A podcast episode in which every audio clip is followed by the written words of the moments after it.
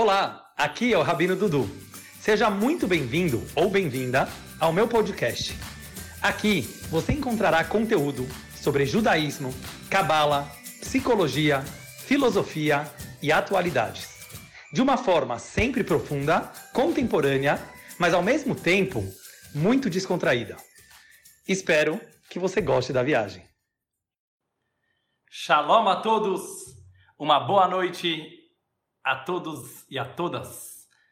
Bem-vindos a mais uma live diretamente da Universidade da Cabala, a Cabala da Depressão, parte 3. Nos dias anteriores, nós começamos a passar cinco dicas, que são, na verdade, cinco passos. Um seguido do outro. Lechaim, lechaim.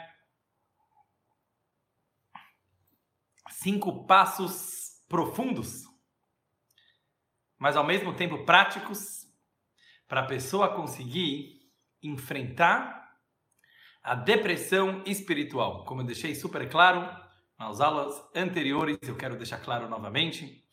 Eu não venho aqui substituir psicólogos, psiquiatras, remédios, outros tipos de ajudas indispensáveis para uma pessoa que se encontra num estado de depressão.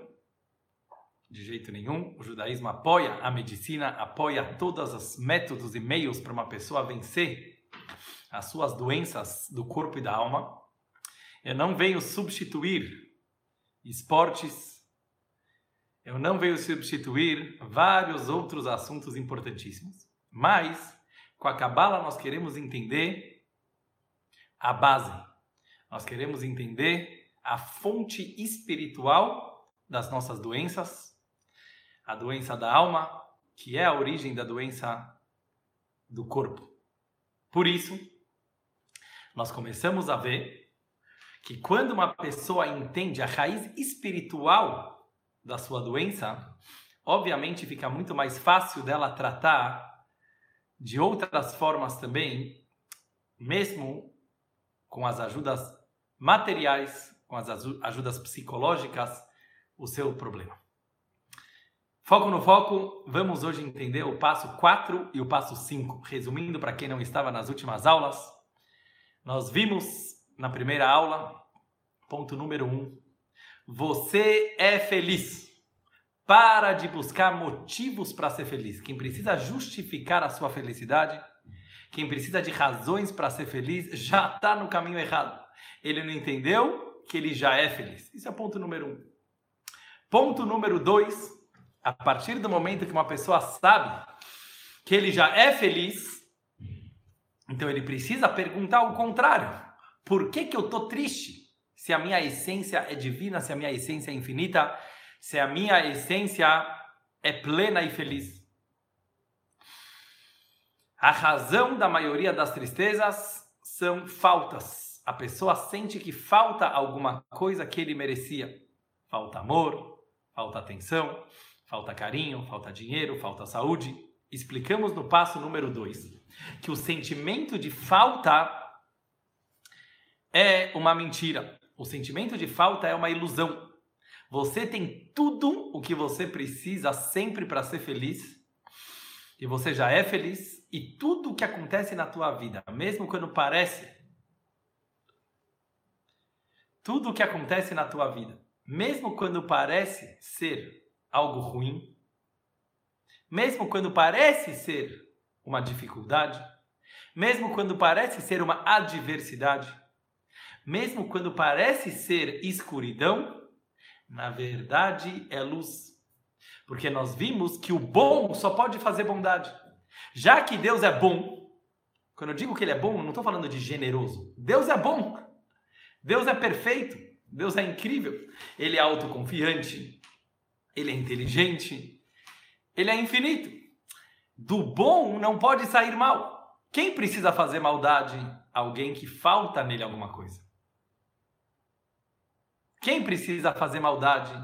Aquele que precisa competir, que tem inveja, que tem complexo de inferioridade, que tem insegurança, alguém que é pleno e perfeito só pode sair coisas boas. Portanto, como pode ser, a pergunta mais filosófica de todos os tempos, como pode ser que coisas ruins acontecem com pessoas boas? Como pode ser que existe maldade no mundo de Deus, que Deus é bom?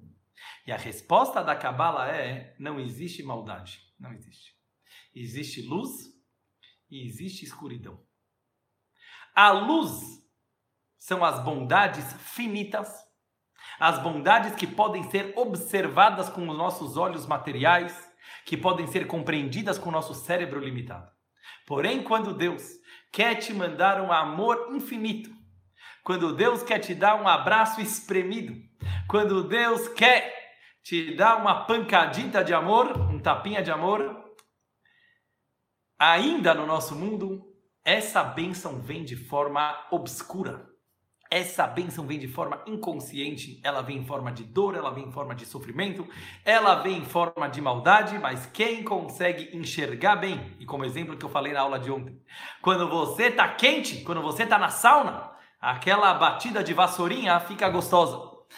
Tudo depende da temperatura. Pessoas que estiveram na vida sentindo a pulsação, o batimento cardíaco do universo, Pessoas que não são frias, pessoas que mantêm o calor humano, elas conseguem perceber que até mesmo as pancadas da vida, elas são, sim, expressão de amor divino. E ontem nós vimos o terceiro passo.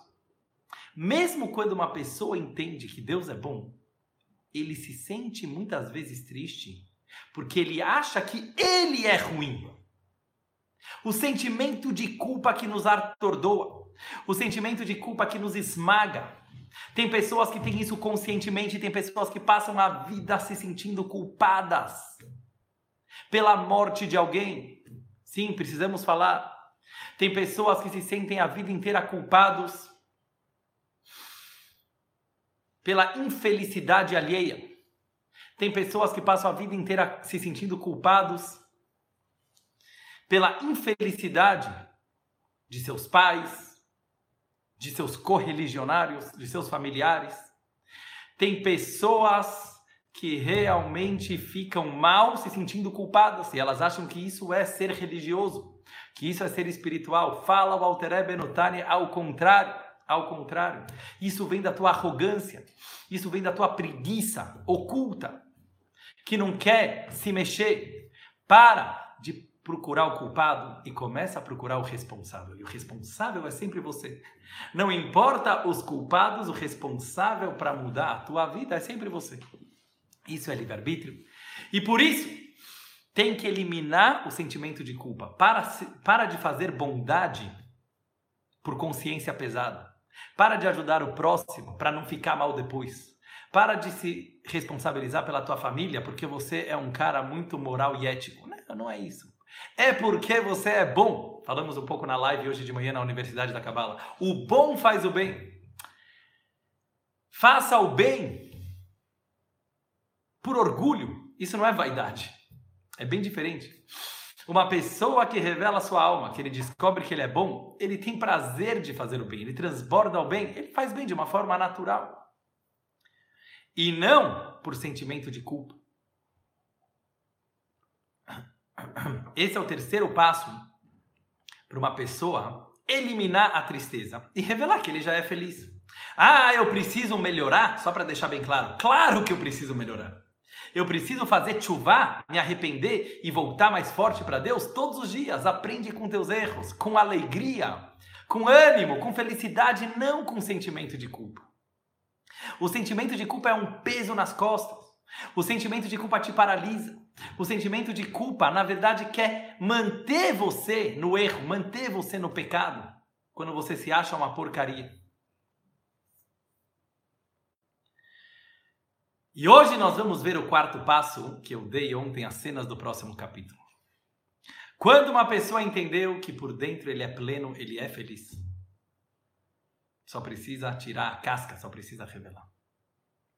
Quando uma pessoa de verdade entendeu que Deus é bom e portanto tudo que acontece na tua vida é bom. Tem que abrir os olhos e enxergar o abraço apertado que às vezes Deus, Deus dá na gente, que a gente quase sufoca. Quando uma pessoa conseguiu finalmente entender que ele não é culpado. Você não é culpado pela tua situação. Deus, te garanto que Deus é mais culpado do que você. Te garanto que Deus é mais culpado que você. Ele assume a culpa. Don't worry. Don't worry about it.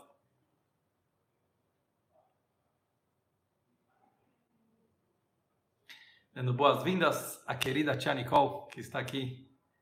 Minha querida tia está aqui nos acompanhando também na live. Pessoal, ponto número 4. Deus não tem problemas em assumir a culpa. Ele te criou. Ele te fez. Ele te coloca em situações super difíceis. Muitas vezes pessoas têm problemas hereditários Pessoas têm problemas de traumas psicológicos, problemas de todos os tipos. A pergunta não é quem é o culpado. Então, explica pra gente o Alter Eber. Para de pensar que quando você se acha culpado, Deus gosta mais de você. É importante a gente enfatizar esse ponto.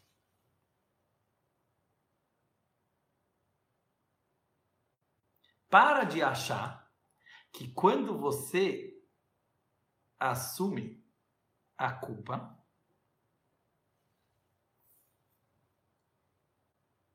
você é mais querido por Deus. Afinal, você é um mártir do povo judeu. Afinal, você é uma pessoa que assume toda a culpa do universo. Que fofinho você é. Sabe o que Deus fala para você? Eu não preciso de você para assumir a culpa. Eu assumo a culpa. Imagina Deus virando para você. Eu assumo. Eu te criei, eu te coloquei dificuldades, eu coloquei desafios. Para! Para! Com esse sentimento de culpa que te paralisa, que te esfria, que te esmaga. Não é ele que vai te botar para frente. Você errou, todos nós erramos. Porém, precisa continuar, precisa aprender com os erros, precisa evoluir e principalmente precisa to life, precisa viver. A pessoa ela precisa parar de procurar culpado, parar de se sentir culpado pelos seus erros do presente e do passado e agir. Agir. Eu errei, agora eu vou andar em frente, agora eu vou corrigir meus erros. Agora eu vou viver. Ponto número 4. Quarto ponto importantíssimo no processo da luta contra a depressão. Pessoal, foco no foco. Por favor. Perfeccionismo. O perfeccionismo mata, pessoal. O perfeccionismo é uma doença. O perfeccionismo derruba sonhos e derruba realidades. Parece que dizer que uma pessoa é muito perfeccionista, alguns pensam que é uma coisa boa. Uau, ele gosta de fazer tudo bem feito. Ela gosta de tudo bonitinho.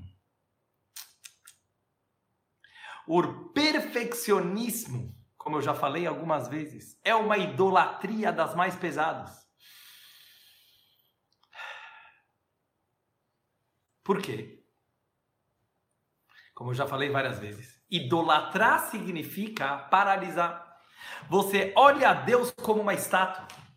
Você olha a vida de uma forma estática. Você olha para pessoas e para si mesmo de uma forma estática.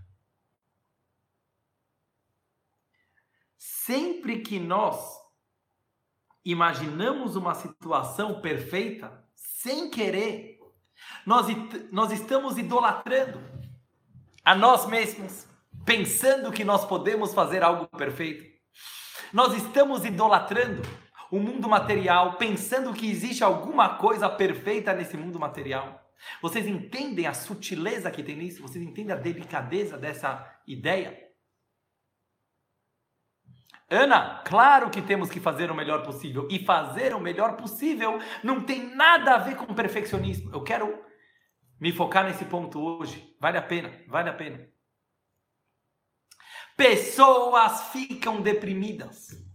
Pessoas ficam depressivas porque elas idolatraram um sonho, ou porque elas idolatraram uma realidade, ou porque elas idolatraram a si mesmas ou porque elas idolatraram uma pessoa que elas achavam que era o seu amor, ou era o seu guru, ou era o seu salvador. Não é culpa do outro, a culpa é tua.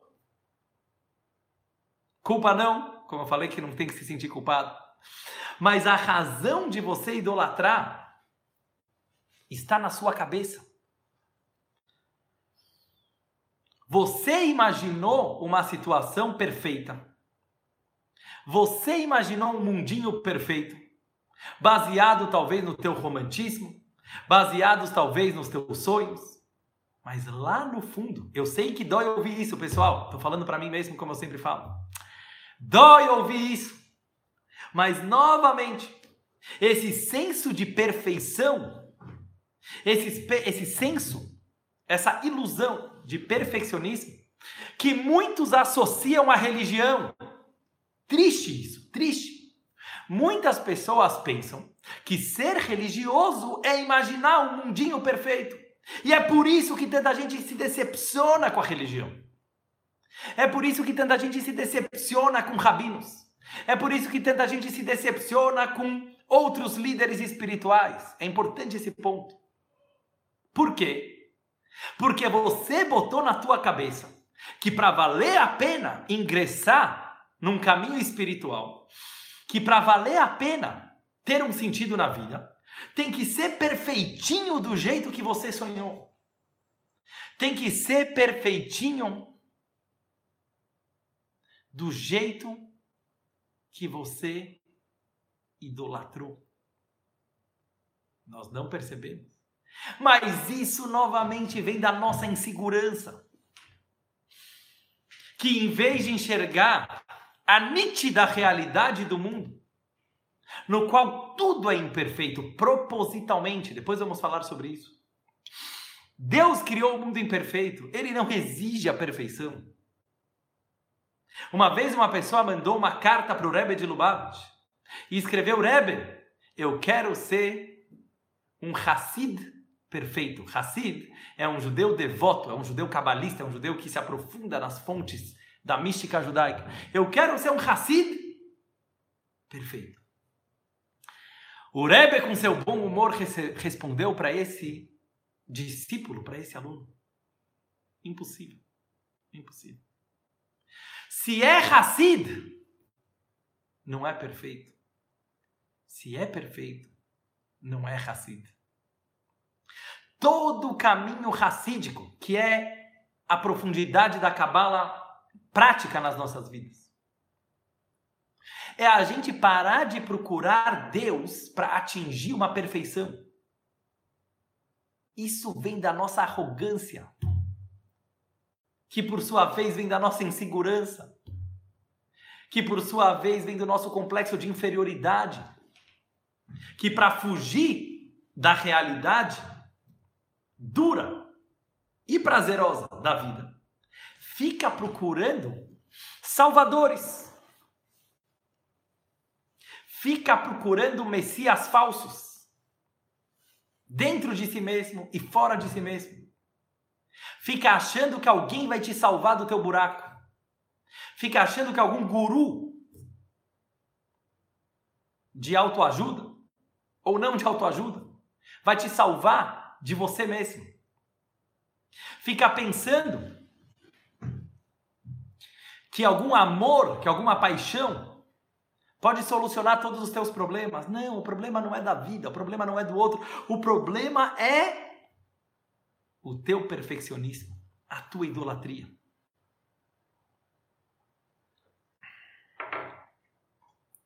Sabe quem nos conecta a Deus infinito?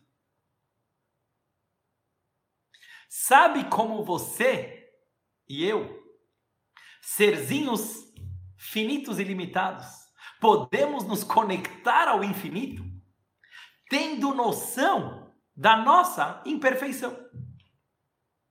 Por quê? Quando eu me sei imperfeito, quando eu reconheço a minha eterna imperfeição, ela me torna infinito. Por quê? Porque a imperfeição gera a sede, a vontade, a ambição espiritual, a vontade de se conectar a algo. Errado, Diego. O Diego aqui escreve, desculpa, Diego, que a imperfeição dá tristeza. Ao contrário, é isso que a gente precisa mudar na nossa cabecinha. A gente acha que imperfeição gera tristeza. É o contrário exato. É justo o contrário. A perfeição gera tristeza. É isso que eu quero explicar hoje para vocês. A gente fica sonhando com um perfeccionismo inexistente. A gente fica sonhando com uma situação ou uma pessoa ou um Deus do jeito que a gente imaginou. Não existe uma coisa mais triste com isso, sabe por quê? Imagina que você chegou lá. Imagina que você chegou no tal de Deus perfeito. Very good. Chegou. E agora? Me conta o que, que você faz depois. Estacionou lá no Deus perfeito. Você virou um monge perfeito espiritual. Morreu. Morreu. Se não tem mais para onde viajar, morreu. Isso aqui, pessoal, a gente não percebe, mas é infantil. O perfeccionismo é uma infantilidade que destrói a vida de muita gente, destrói casamentos, destrói relacionamentos, destrói religião. Por isso vem o racidismo, fala o contrário. Exatamente o contrário. Se reconhecer imperfeito liberta. Diego, isso é felicidade. Alegria na vida, primeiro lugar. Não pega tanta responsabilidade nas tuas costas, porque você é imperfeito. Deus sabe que você é imperfeito. Deus quis que você fosse imperfeito. E mesmo assim, você vai fazer o bem. E mesmo assim, você vai se conectar. E mesmo assim, você vai se esforçar. E eu diria mais. Por isso, por isso mesmo você vai se esforçar. Por isso mesmo você vai viajar. Por isso mesmo você vai ter sede, justamente porque você é imperfeito. Douglas, desculpa, talvez a gente discorda nisso, não tem problema. Graças a Deus, tem pessoas que discordam de mim, Baruch Hashem, graças a Deus. Essa é a graça da vida. Mas sinto lhe informar, eu não estou diminuindo ninguém, ao contrário. Tem gente se achando perfeito, tudo bem. Agora, quando a pessoa ela tem essa doença de se achar perfeita, materialmente, psicologicamente, espiritualmente, Marcelo, sinto lhe informar, mas te ensinaram errado. Esse vínculo da perfeição, graças a Deus, ele não existe. Baruch Hashem, eu não quero entrar em discussões aqui. Não existe. Não existe.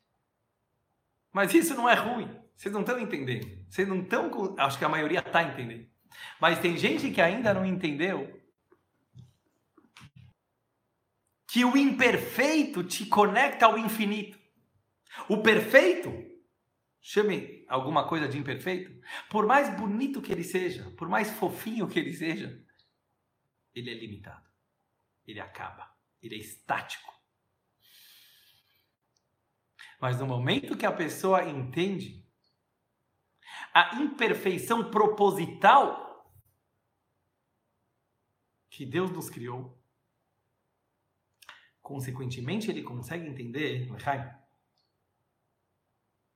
uma coisa super importante. Vou desligar um pouquinho só os comentários para a gente conseguir focar nesse assunto, tá bom, pessoal? Senão a gente não vai terminar nunca, só para a gente poder focar muito forte hoje nos pontos 4 e 5 da aula. Baruch Hashem, temos mais quase 300 pessoas aqui entre YouTube e Instagram. Sejam todos muito bem-vindos e bem-vindas. Só vou desligar um pouco para a gente poder focar no foco. O quarto ponto, o quarto passo, a quarta dica, ela vem nos dizer o seguinte: o motivo que a maioria de nós fica triste, o motivo que, infelizmente, muita gente na nossa geração acaba ficando muito frustrada, decepcionado com a vida e pode cair em depressão, seja lá pela causa ou razão que for. Está muito, muito, muito intimamente relacionado com o fato de não saber lidar com as adversidades, de não saber lidar com dificuldades, não saber lidar com decepções, mas principalmente não saber lidar com as próprias imperfeições e as imperfeições dos outros. Então a pessoa vai e começa num caminho e acontece alguma coisinha de errada. Alguém machucou ele, alguém decepcionou. Ah, então o caminho todo estava errado. Ou com você mesmo. Você estava seguindo um caminho. Você começou a trilhar uma nova jornada. E de repente, você errou. Você pisou na bola. Você cometeu um erro. Você escorregou. A pessoa fica tão decepcionada com ela mesma que ela chega na conclusão ou que ela não vale nada, ou que o caminho que ela escolheu não é verdadeiro. E ela vai lá e troca de caminho e tenta outro caminho e tenta outra pessoa e outro guru e outro livro e outra religião. E não tem fim. Ele não percebe que o problema não está no caminho. E o problema não está nele. O problema está numa concepção errada sobre a vida que eu quero elaborar e explicar melhor, de acordo com Alter Eber. Diz o Alter Eber no seu livro sagrado, o Tânia, livro fundamental da Cabala do Hassidismo, que todos nós temos duas almas, temos dois lados. Um lado bom, um lado ruim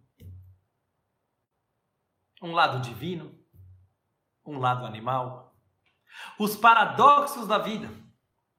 Isso significa que somos imperfeitos.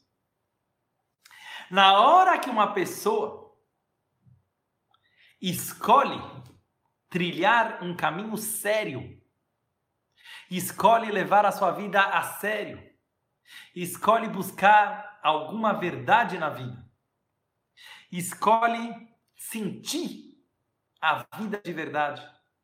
É nessa hora que o nosso outro lado, dentro de nós e fora de nós, acorda também e se desperta. O Alter Ebe dá um exemplo, igual dois lutadores. Já viu dois lutadores de boxe?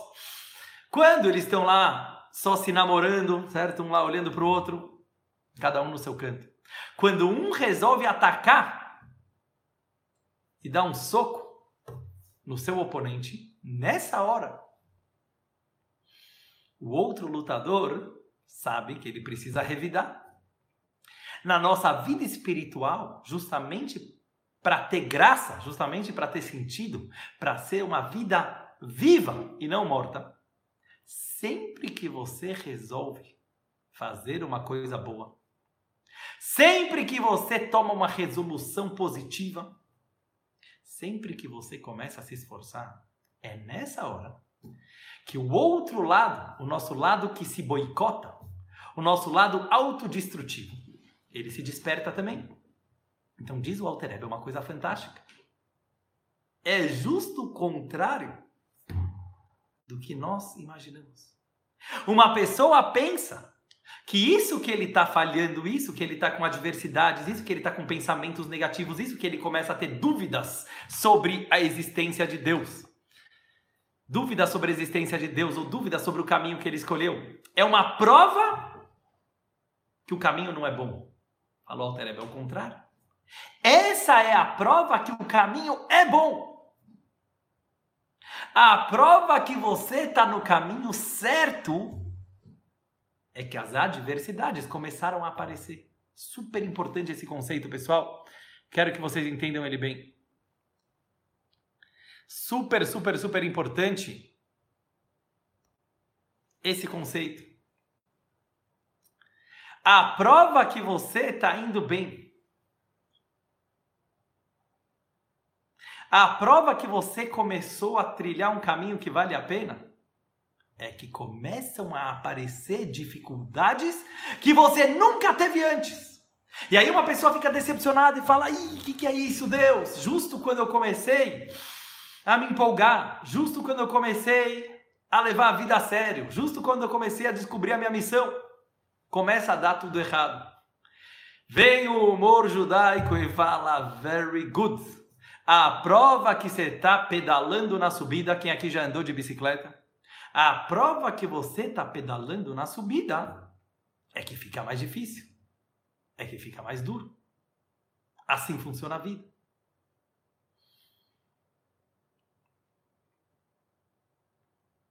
Quando a gente leva essa regra a sério,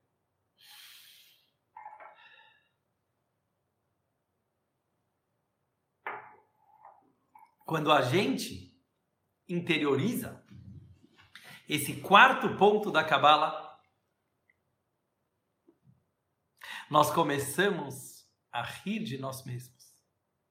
E principalmente nós começamos a rir dos nossos problemas. Porque a gente sabe que é justamente na hora que nós colocamos luz que a sombra aparece. A sombra sempre está do lado da luz. Só tem luz com sombra. Só tem sombra com luz. Interiorizem esse conceito, pessoal. Isso aqui pode ajudar muito, muito, muito para pessoas que estão em depressão e principalmente para uma pessoa não cair na depressão. Não fique decepcionado com você mesmo quando não está tudo perfeito. Não fique decepcionado com Deus, com a vida, com, com o amor da sua vida, com seu rabino, com seu líder espiritual, quando não está tudo perfeito. É assim mesmo. É assim que é para ser. Coitado de quem acha que atingiu algum nível de perfeição, porque essa pessoa morreu. Sinto lhe informar, é duro, mas essa pessoa morreu. Uma pessoa que estacionou, uma pessoa que ela acha, estou iluminado, agora é só luz, só pura luz, está doente. Está doente. Quinto e último passo, eu quero que vocês foquem bastante agora, prestem bem atenção.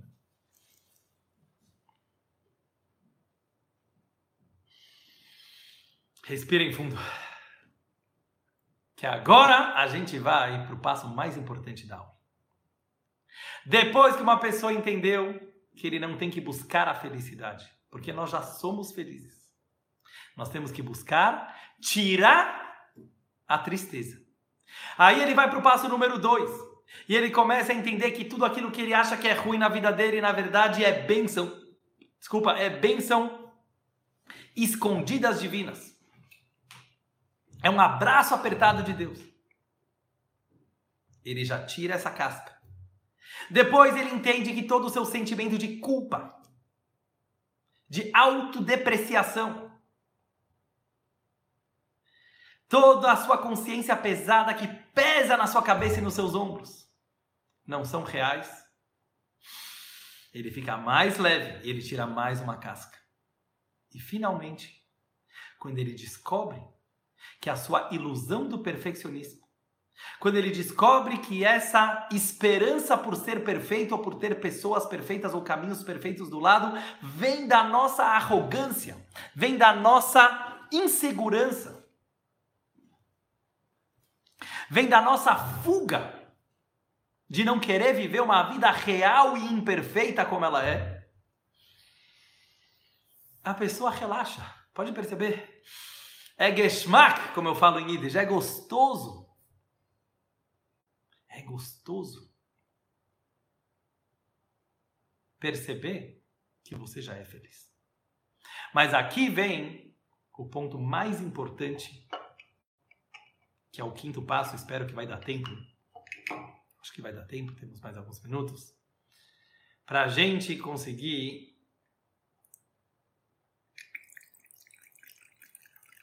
terminar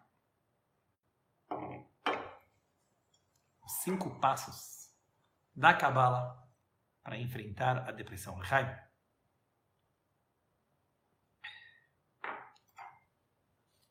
Preste bem atenção.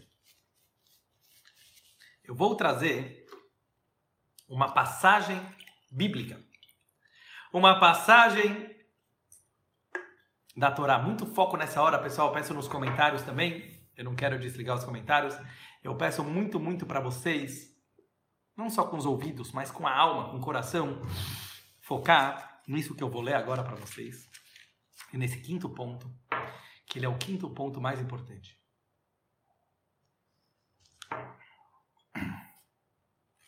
Nesse último Shabat, nós lemos na Torá.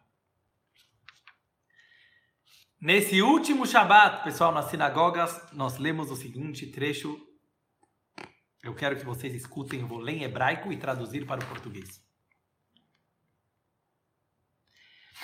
Pentochal vesavata, ubatim tovim tivne veyashavta.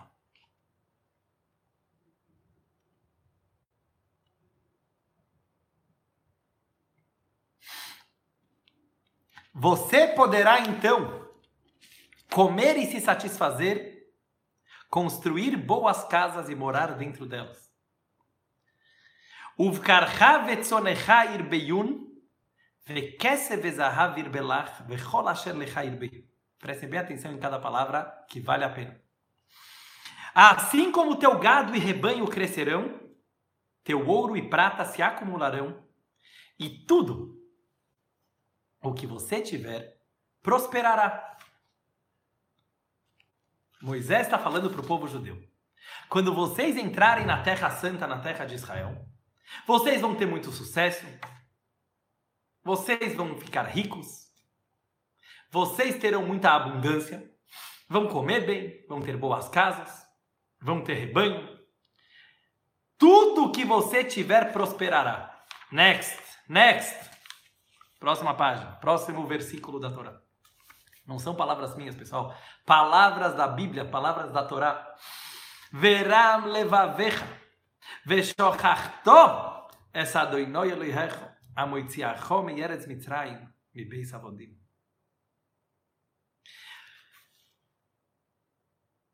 Conforme teu coração tornar-se arrogante, em hebraico, veram levavecha, você vai erguer o teu coração e você vai se esquecer de Hashem, teu Deus, que te tirou da terra do Egito, da escravidão. Amolichacha, Bamidbar Agadol Veanorá. Aquele Deus que te levou no deserto grandioso e temeroso. Nahash Saraf Veakrav, cobras, serpentes e escorpiões. Vetzimaon Asher Enmaim, e uma sede na qual não havia água. Amotzilechamayim Mitsura Halamish, o Deus que te tirou água da rocha sólida, da pedra seca, da rocha sólida.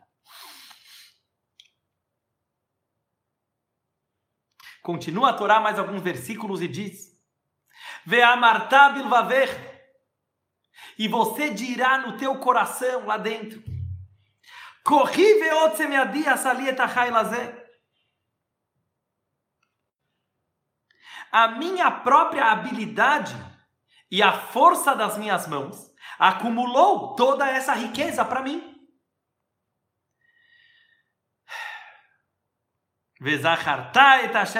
Diz a Torá, diz Moisés para o povo judeu: lembre-se de Hashem, teu Deus. Que Para mim é uma das passagens mais fortes da Torá. Pois ele é o que te dá forças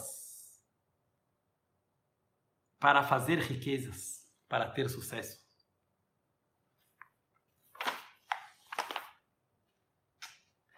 Por que, que eu estou trazendo essa passagem na aula de hoje? Depois de tudo que explicamos até agora, infelizmente, tem pessoas que, sem razão nenhuma aparente, elas caem na depressão. Uma depressão profunda. Uma depressão dolorosa uma depressão paralisadora.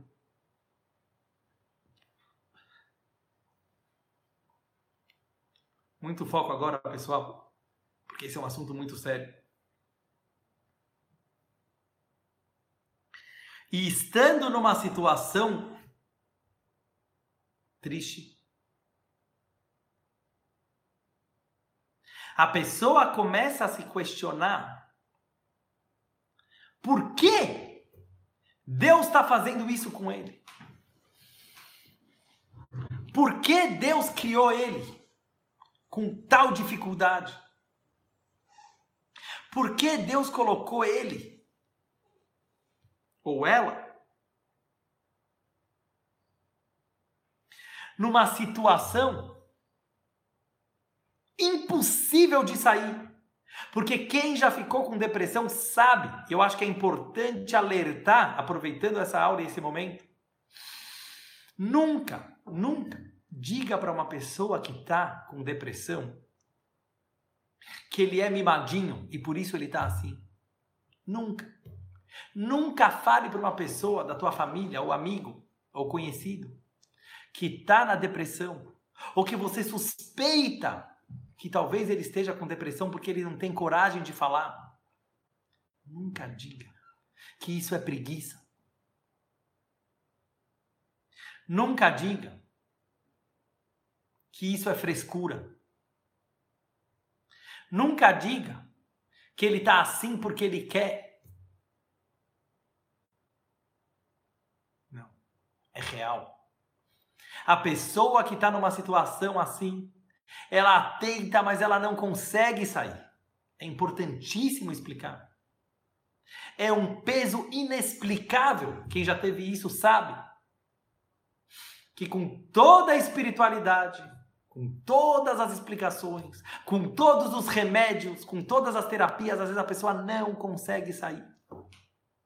E aqui eu vou tentar, falando do coração, baseado nessas palavras da Torá, trazer um conforto para pessoas que sofrem disso ou que conhecem pessoas que sofrem disso. A depressão vem de uma pessoa não conseguir encarar o seu próprio deserto. Todos nós temos um deserto. O que é um deserto? Um deserto é um lugar desumano. É um vazio. É um vazio. Diz a Torá, eu faço questão de ler para vocês palavra por palavra, não são palavras minhas. Para você sair do teu Egito interior, para você sair da tua escravidão interior e chegar na terra prometida, na terra de Israel, cada um tem a sua terra prometida. Cada um tem a sua missão que ele precisa descobrir, que vai lhe trazer muita satisfação muita descoberta, muita realização, muita alegria. Mas para isso precisamos passar pelo deserto. O povo judeu passou 40 anos no deserto para poder entrar na terra prometida. Eu ainda não falei o ponto, pessoal. Quero que vocês entendam o ponto do número 5, vai ajudar muito. Foco no foco. Todos nós não tem saída. A gente precisa encarar a nossa escuridão, os nossos demônios, a linguagem da Torá, o nosso deserto. O que é o deserto? É um lugar vazio, é um lugar solitário, é um lugar que você encara o teu vazio existencial. Todo mundo que quer encontrar uma espiritualidade real na vida. Não religião light. Não espiritualidade light. Não Deus que você adapta de acordo com teus interesses. Não Deus que você adapta de acordo com teus interesses. Obviamente não estamos falando sobre isso. qualquer pessoa que ela quer entrar em contato consigo mesmo, entrar em contato com a sua essência, ele precisa necessariamente passar por um vazio. Vazio significa que você não está nem aqui nem ali. Você não está nem curtindo o mundo a escravidão para o mundo material, a escravidão do Egito simbólica. Mas ao mesmo tempo você ainda não entrou na terra prometida. Você ainda não chegou na tua essência. Continua a Torá. Sabe quem é Deus? Deus é aquele que está com você na depressão. Deus é aquele que te leva no deserto. Olha cada palavra, cada palavra da Torá, cada palavra eu vou traduzir para vocês. Bamidbar Hagadol.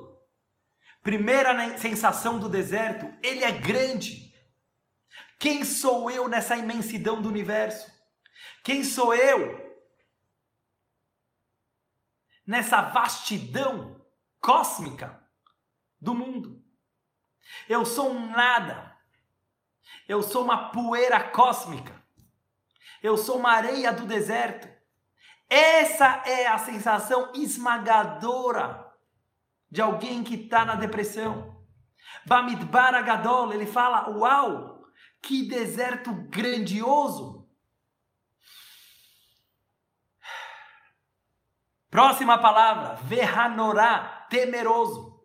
Isso leva ao pânico. Sabemos que a síndrome de pânico é um reflexo de depressão.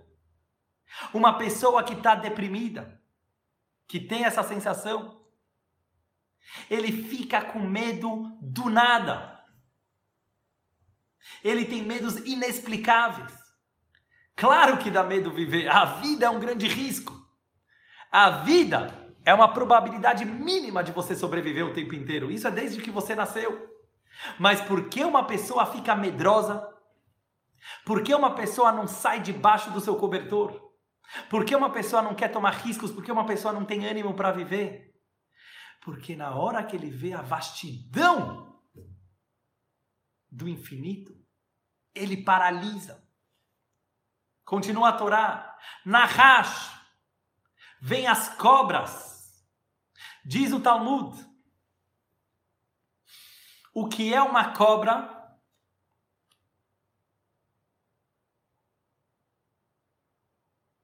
A cobra ela tem um veneno quente. Ela tem um veneno que deixa a pessoa com uma febre muito forte, que Deus nos livre, ele pode morrer.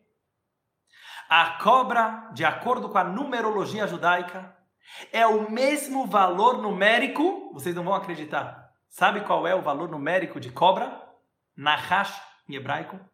358. O mesmo valor numérico de Mashiach, Messias, o Salvador, que Deus vai nos mandar em breve para melhorar o nosso mundo. Sabe por que a cobra tem o valor numérico de Messias? Porque a cobra é o nosso Messias falso, como eu vinha falando antes na aula. Sabe qual é o nosso Messias falso? Os nossos vícios. Na hora que uma pessoa ela tá deprê, na hora que uma pessoa se encontra sem gás para viver, se encontra paralisado na vastidão do mundo, é o momento que ele começa a se entregar para vícios salvadores. A pessoa, ela toma um veneno da cobra, que é um veneno que esquenta ele momentaneamente, mas depois mata. Então tem pessoas que elas ficam viciadas, infelizmente, em drogas, Deus nos livre. Tem pessoas que ficam viciadas em bebida. Tem pessoas que ficam viciadas em outros prazeres mundanos que depois se tornam vícios. E tem pessoas que criam vícios interiores que ninguém percebe, vícios mentais, vícios emocionais, vícios psicológicos. Isso é a cobra. É o Messias que promete uma salvação falsa. Continua a Torá, Saraf. Saraf é serpente. Qual é a diferença em hebraico de cobra e serpente, Nahash e Saraf? Saraf em hebraico significa queimação. A pessoa ela fica tão apaixonada, tão obcecada por alguém ou por algo. Por quê? Porque ele está tão perdido, ele está tão sem rumo, ele está tão vazio que ele coloca todas as fichas em cima de uma pessoa, coitada daquela pessoa. Ou ele coloca todas as fichas em cima de uma religião, ou em cima de um guru, ou em cima de um livro, ou em cima de uma droga. E isso queima ele por dentro e esgota ele. Mas infelizmente dá para ficar pior. Diz a Torá, vê a cravo, o escorpião. Diz o Talmud, o escorpião é pior do que uma cobra. Vocês sabiam disso? Porque o veneno do escorpião, ele é gelado, ele é frio, ele baixa a temperatura da pessoa. O pior cenário é quando uma pessoa esfriou. A natureza do vício é que ele se torna um vício frio. Eu não sei se vocês sabem, mas isso pode ocorrer em várias situações da nossa vida. No começo você faz aquilo apaixonado, vibrando, curtindo, experimentando, e depois aquilo se torna uma necessidade fria. Uma necessidade fria significa que você começa a repetir aquele comportamento. Você começa a se entregar para aquele vício. Você começa a se afundar em grupos de pessoas que te fazem mal ou em atividades que te fazem mal. Não porque te dá prazer, não te dá mais prazer. Simplesmente você tem um desejo frio. Quem aqui se. Só vou colocar o carregador no YouTube para não cair ali. Pronto. Voltando, simplesmente porque você começa a se sentir escravizado e obrigado a fazer aquilo todos os dias. A pessoa começa a se entregar para prazeres mundanos com frieza. Isso é a cravo, isso é o escorpião. E obviamente isso leva a pessoa a congelar. Ela se torna, como muitos escreveram aqui, pessoas indiferentes. Se torna uma pessoa apática. Não porque ele é ruim, não porque ele é do mal, mas porque ele está com tanto medo de se entregar para a vida. Ele colocou tantas esperanças falsas em coisas que não valiam a pena, não porque as coisas são ruins, não porque o outro é ruim, porque em nada você pode colocar toda a tua esperança a não ser em você mesmo, a não ser no teu interior, a não ser na tua alma. Não, não é culpa do teu guru. Não é culpa da religião. Não é culpa da vida. A culpa é da gente colocar toda a esperança de salvação em cima de alguém. Seja um psicólogo, seja um rabino, seja um livro. Continua o passo, continua o versículo. Vetsimaona sharemai. E aí a pessoa chega numa situação do deserto que é uma sede na qual não existe água. Olha que interessante. O que quer dizer uma sede na qual não existe água? Claro, se eu estou com sede, é porque eu estou sem água. Existem dois tipos de sede. Tem uma sede molhada. Tem uma sede caliente. Tem uma sede positiva. Aquela sede da pessoa que está viva. Da pessoa que busca. Da pessoa que se entrega. Mas existe uma sede seca. Quem já teve essa sede? É uma pessoa que está no deserto tão profundo que ele seca por dentro. E ele não consegue mais chorar. Isso é uma sede seca. Nem lágrimas derrubam dos seus olhos. Nem suor. Ele se torna frio. Termina a Torá. Sabe quem é Deus? Deus é aquele que tira água da rocha sólida, da pedra seca. O que, que a Torá falou? Justamente quando estava tudo bem, justamente quando você pensou que você chegou lá, é aí que a depressão ataca. Vocês já perceberam? A Torá falou: na hora que você entrou na terra prometida, e você construiu casa bonita, e você tem dinheiro. Sabe quantas pessoas têm tudo de bom na vida e ficam deprimidas? Vou contar um segredo para vocês. Vou contar um segredo para vocês. A maioria das pessoas que sofrem de depressão na vida profunda, elas têm tudo que elas precisam. É muito louco isso, né, pessoal? Tem mais pessoas com depressão profunda que tem tudo de bom na vida do que pessoas que não têm nada. Não é louco isso? É uma pergunta dos psicólogos. Por que será que tanta gente que é famosa, que tem sucesso, que é bilionária, como pode ser? Muita gente que tem menos fala: se eu tivesse naquela situação, eu nunca seria depressivo.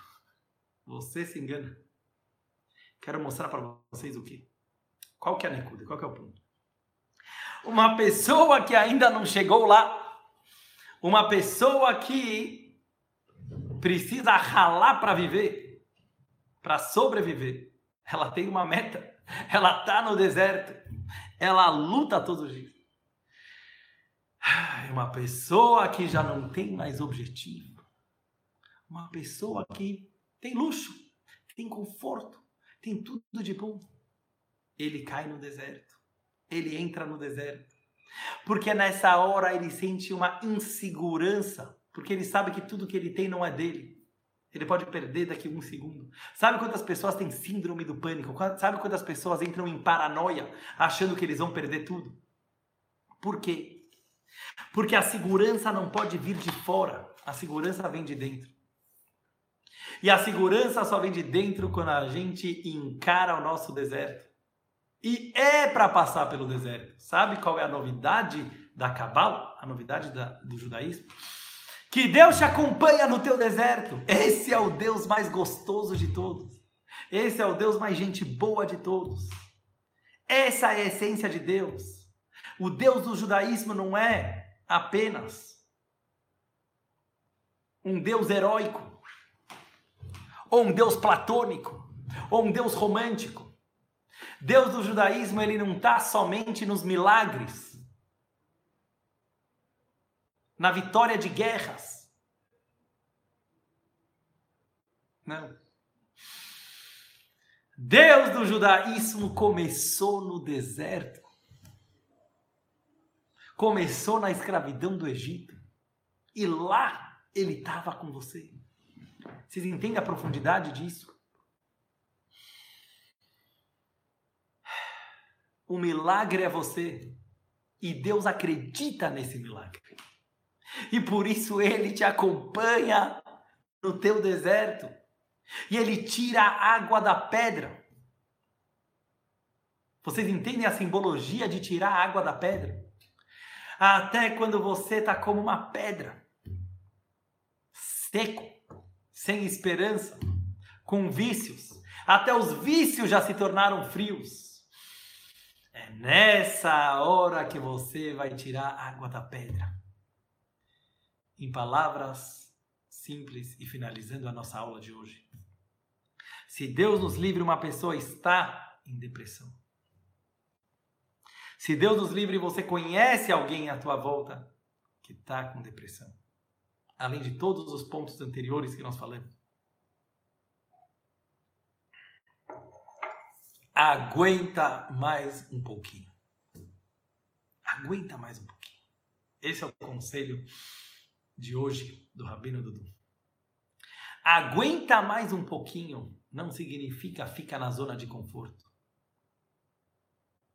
É muito mais profundo. Aguenta mais um pouquinho significa falta pouco. Falta pouco, mas vai passar. Falando do coração para o coração de quem sente. Vai lá no fundo. Cava um pouco mais. Tá seco. Eu sei que tá seco. Quanto mais você cava a terra, mais seco fica, mas de repente você encontra água. De repente, quando você menos espera, você encontra um manancial de água. E você começa a chorar. E na hora que você chora, todo o deserto valeu a pena. Os 40 anos do deserto valeram a pena para entrar na terra prometida. No momento que uma pessoa ela passa e é necessário passar por todos esses estágios de se sentir sozinho e de cair em vícios. E os vícios esfriam. E você fica seco e desesperançoso. Tudo isso é parte do processo. Só não esquece que Deus está com você em cada parte desse processo. Deus está lá do teu lado, lutando, aguentando esse deserto. E falta pouco, falta tão pouco. Porque quando você aguentar um pouquinho mais, quando você escavar um pouquinho mais, vai sair um manancial de água. Isso me lembra uma história de um homem judeu que perdeu tudo que ele tinha no holocausto, perdeu todos os seus familiares, perdeu a sua esposa querida, perdeu seus filhos, e ele queria tirar a sua própria vida, ele queria se suicidar. Um pouco antes dele se suicidar, aconselharam para ele, vai para Nova York, fala com o Rebbe de Lubavitch, o Rebbe também passou o holocausto e perdeu entes queridos. Ele foi no Rebbe, e quando ele entrou na presença do Rebbe,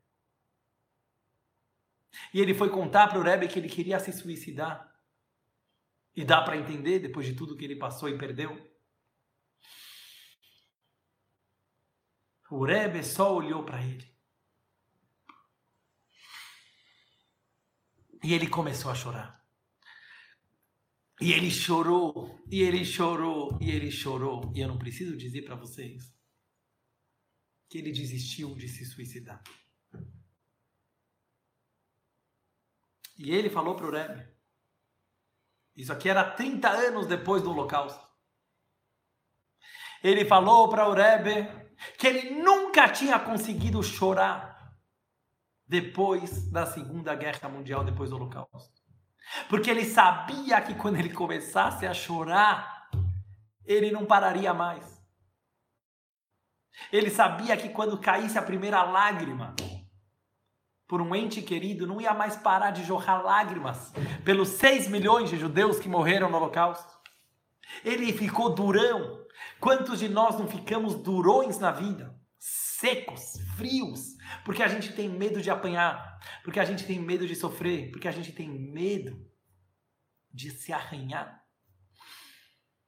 E naquele momento que ele chorou, ele curou. O choro cura. O choro parece triste, mas na verdade ele é alegre. Ele planta. Ele é a chuva que cai no nosso coração para poder regar o coração e crescer novamente. E é isso que a Torá termina dizendo. Depois que uma pessoa passa por essa depressão, ele tem que ir um pouco mais fundo. Essa é a resposta do judaísmo. E é isso que disse o rei Salomão. Bechol emotar. De toda a tristeza virá uma vantagem. O mais sábio de todos os homens, o rei Salomão, estava dizendo: a gente foge da tristeza, sim, somos felizes, somos plenos. Mas quando caímos na tristeza, por algum motivo, físico ou espiritual, quando a tristeza nos ataca, quando nós caímos num deserto, não foge dele. Saiba, e com isso eu finalizo a aula de hoje que a maior profundidade sobre a tristeza é que a maior felicidade não é a fuga da tristeza, é a transformação da tristeza. Isso que as pessoas não entendem. A felicidade verdadeira na vida não é a fuga da tristeza, é a transformação da tristeza. É algo irracional. É algo ilógico mas é algo real. Quando você pega essa tristeza, assim como uma semente que apodrece debaixo da terra antes de nascer uma nova árvore, antes de nascer uma flor. Assim como uma semente que ela precisa se decompor para se recriar. Assim é a frustração, assim é o deserto, assim é a tristeza. Ela vem na nossa vida ela é ruim, ela é triste. Mas quando a gente consegue cavar um pouco mais, pense nisso que eu estou falando. Não desista quando você está deprimido. Toma os remédios que o médico mandou tomar. Vai na terapia. Mas mais do que tudo, saiba que Deus está te dando a mão. Assim como uma mãe que ela vai com o filhinho no dentista e vai doer, porque vai fazer aquele barulhinho chato e porque vai tocar no nervo, e porque tem que consertar a cárie, e a mãe não pode resolver o problema do filho, mas sabe o que a mãe faz? A mãe verdadeira é aquela que vai no dentista com o filho e dá a mão para o filho. Vai doer, mas o filho aguenta, porque a mãe está sofrendo junto. O filho aguenta. O filho aguenta porque ele divide a dor dele com a mamãe. Ele sabe que a mãe não abandona ele na hora que está doendo. Deus é aquele que está com você no deserto. Isso é o Deus do judaísmo. Não é um Deus salvador apenas, não é um Deus milagroso apenas. É o Deus que está com você no buraco também, como diz os Salmos do rei Davi. Imo anohi betzara. Eu estou com você no teu sofrimento. Está me doendo junto com você. Saibam disso, pessoas que estão deprimidas.